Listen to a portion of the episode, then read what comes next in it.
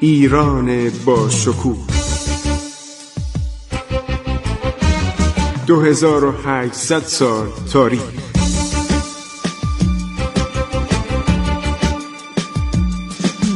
عبور از تاریخ.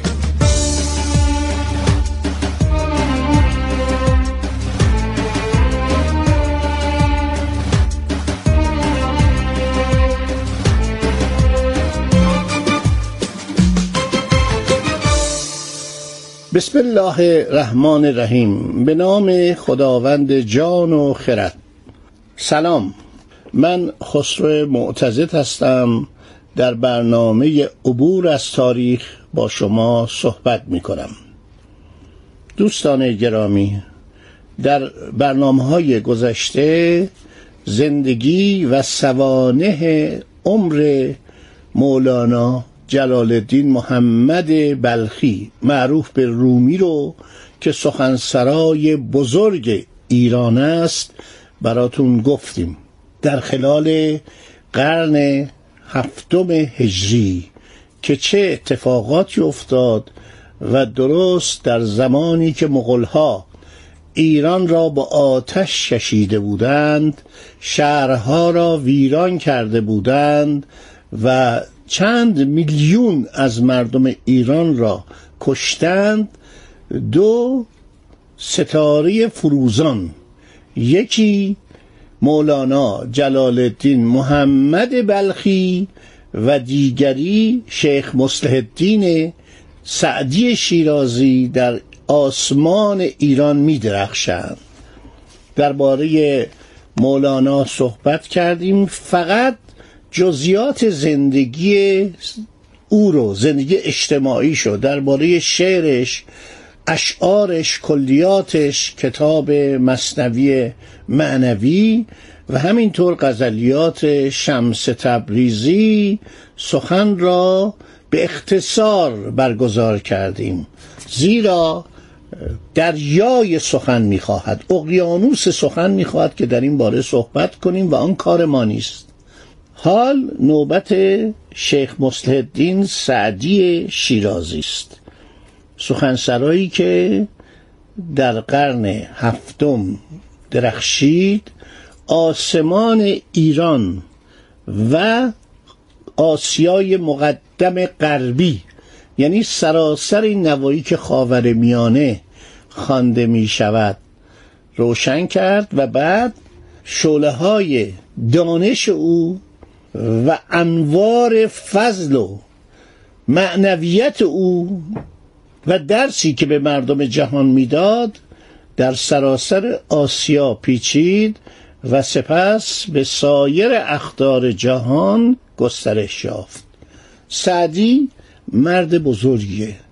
دانشمندان زیادی چه در ایران و چه در خارج از ایران درباره سعدی سخن راندند به یاد دارم که شاید حدود 20 سال 25 سال پیش یک همایش بزرگی درباره سعدی در تهران برگزار شد که سخنرانی های دانشمندان متعددی که درباره سعدی صحبت کردند به صورت سه جلد کتاب درآمد. یکی از دانشمندانی که درباره سعدی بسیار سخن گفته مرحوم محمد علی فروغیه دیگری که بسیار متدیک سخن رانده و کتابش کتاب عرض شود که بررسی کلیات سعدی شیرازی عنوانش کلیات سعدی شیرازی و نقدی که آن دانشمند بر این کتاب نوشته تحت عنوان به یادگار هفتصدمین سال تصنیف گلستان و بوستان افسح المتکلمین ابو عبدالله مشرف ابن مصلح الدین سعدی شیرازی. بس اسمش مشرف الدین بوده پسر مصلح الدین که بعضی به اشتباه میگن شیخ مصلح الدین سعدی. اسم سعدی مشرف بوده. مشرف ابن مصلح الدین که اسم پدرش بوده. خب مرحوم عباس اقبال در این کتاب که در سال 1317 عرض شمسی منتشر شده علاوه بر گلستان و بوستان سایر نوشته ها و آثار سعدی رو گذاشته که خیلی مفصله و خواندنیه یعنی من کتابی به این بزرگی ندیدم چون نسخ دیگر کلیات سعدی هم دارم. یکی از آثاری که مرحوم محمد علی فروغی به اصطلاح تدوین کرده نقد کرده بررسی کرده تصحیح کرده. ولی این کتابی که مرحوم عباس اقبال آشتیانی که واقعا پدر تاریخ تو ایران. من می‌خوام بگم در قرن چهاردهم عرض شود که هجری شمسی عنوان پدر تاریخ رو به عباس اقبال آشتیانی که مرد بسیار فروتن و متواضعی بود و حدود سال 1334 فوت کرد واقعا این لقب برازنده عباس اقبال آشتیانیه. هرچود مرحوم عباس اقبال آشتیانی نقد بسیار عالی بر کلیات سعدی نوشته و مانند هر فرد تاریخدان در حالت شک در مورد زمان زندگی سعدی بوده زمان تولدش بوده و فقط توانسته بگوید که بعد از 680 هجری قمری ما دیگه اثری از سعدی نمی بینیم و این ماجرایی که میگن سعدی 120 سال عمر کرده اینو تکسیب کرده. نوشته سعدی به طور دقیق در سال 655 و 656 همانطور که خودش نوشته ابتدا بوستان رو تموم کرده و سپس گلستان رو. و تمام این مسائلی که میگن ایشون 120 سال عمر کرده ماده تاریخ هایی که بعدها از روی همین اشاره ساختن همه افسانه است.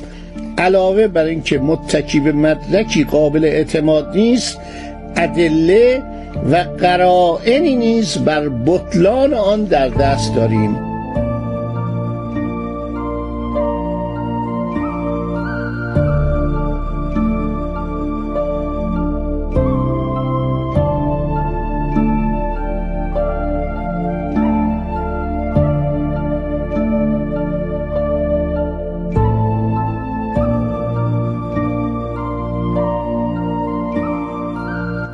می‌گوید کسانی که از روی سعدی نسخه نویسی می‌کردن شما می‌دونید شنوندگان از که چاپ نبوده اون موقع. چاپ نبود و چاپ خیلی دیر به ایران آورده شد. اگر ما بگیم مثلا در حدود 1400 میلادی فن چاپ در اروپا تقریبا جا افتاده بود آوردن اولین چاپخانه به وسیله ارمنیان به دوران صفویه به دوران سلطنت شاه عباس می‌رسه. مثلا فکر کنید حدود 1600 میلادی به بعد. بنابراین چاپ در ایران نبود. یک کتابی که شاعری عرض شود اگر مجموع اشعارش بود می سرود مثل شاهنامه. یا مثلا مثل بوستان یا گلستان یا اینکه دانشمندی کتابی می نوشت در مثلا علم پزشکی اینو باید پول بده و از یک خوشنویس یا چند خوشنویس بخواد که اینها رو با خط بسیار عالی بنویسن.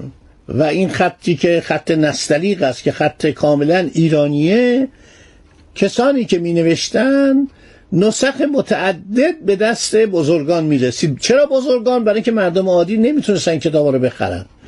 شما نمی‌دونید این فن چاپ که از زمان عباس میرزا با آوردن دستگاه چاپ ماشین سنگی در تبریز و سپس در تهران به راه افتاد چه خدمتی به مردم جهان و سپس مردم ایران کرد.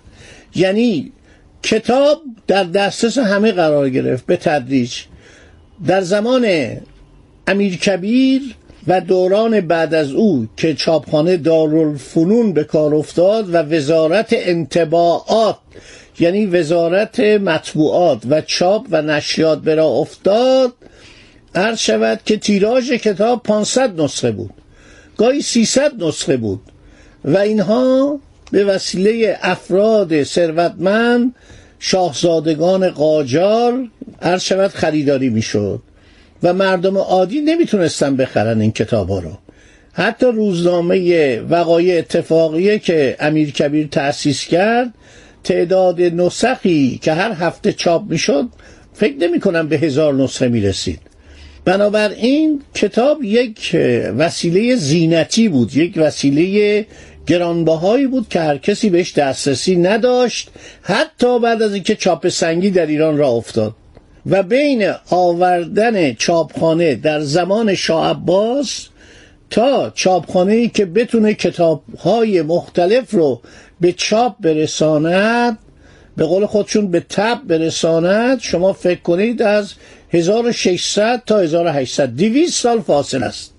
بنابراین سعدی عرض شود که کتاب خودشو وقتی تهیه شد وقتی نوشت وقتی نگارش و سرودن آن را به پایان رسان بوستان خیلی عمرونو گرفت. ولی گلستان تصور میشه که یکی دو سال بیشتر به طول انجامید این بود که این نسخ دستنویس رو می‌داد به منشیان که بنویسن و این منشیان اشتباه می‌کردن مرحوم عباس اقبال نوشته مثلا در موردی اومدن عمر سعدی رو بر اساس نوشته های گلستان حساب کردن و این حسابات اغلب این کسانی که می نوشتن دست می بردن یا اشتباه می کردن نمونش این که در جایی در باب دوم در گلستان آورده شده شیخ عبدالقادر گیلانی را رحمت الله علیه دیدم در حرم کعبه.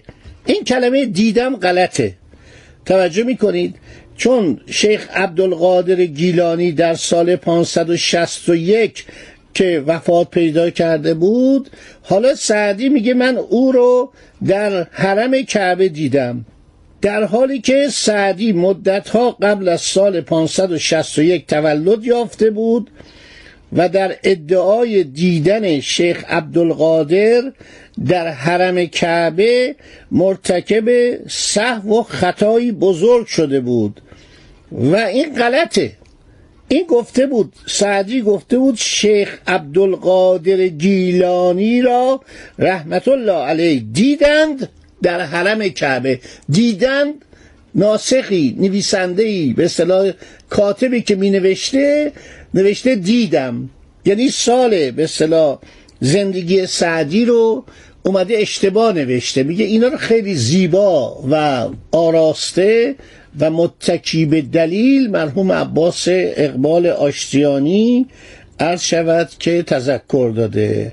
و نوشته که در مورد قسمت ها که ما روی داستانهایی که سعدی میگه اگر بخوایم دنبال عمرش بریم اشتباه کردیم. و زمانی که سعدی داره حکایت می‌کنه داره نقل قول می‌کنه. توجه می‌کنید؟ و بعضی اومدن اشتباه کردن. ولی به طور کلی اینی که سعدی عرض شود که 120 سال عمر کرده باشه و تکیه بر مواردی که در گلستان و در بوستان اومده داشتن اشتباهه خب دوستان صحبت من تمام شد و در برنامه بعدی درباره گلستان که صحبت کردم می‌خوام یک تتمه هم درباره بوستان صحبت کنم و شخصیت بزرگ سعدی. خدا نگهدار شما تا برنامه آینده. عبور از تاریخ.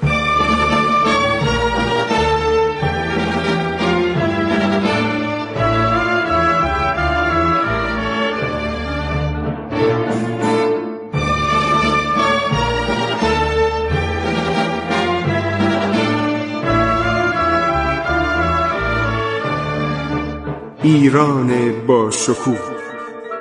2800 سال تاریخ. سرگذشت ایران ما به روایت خسرو معتزد.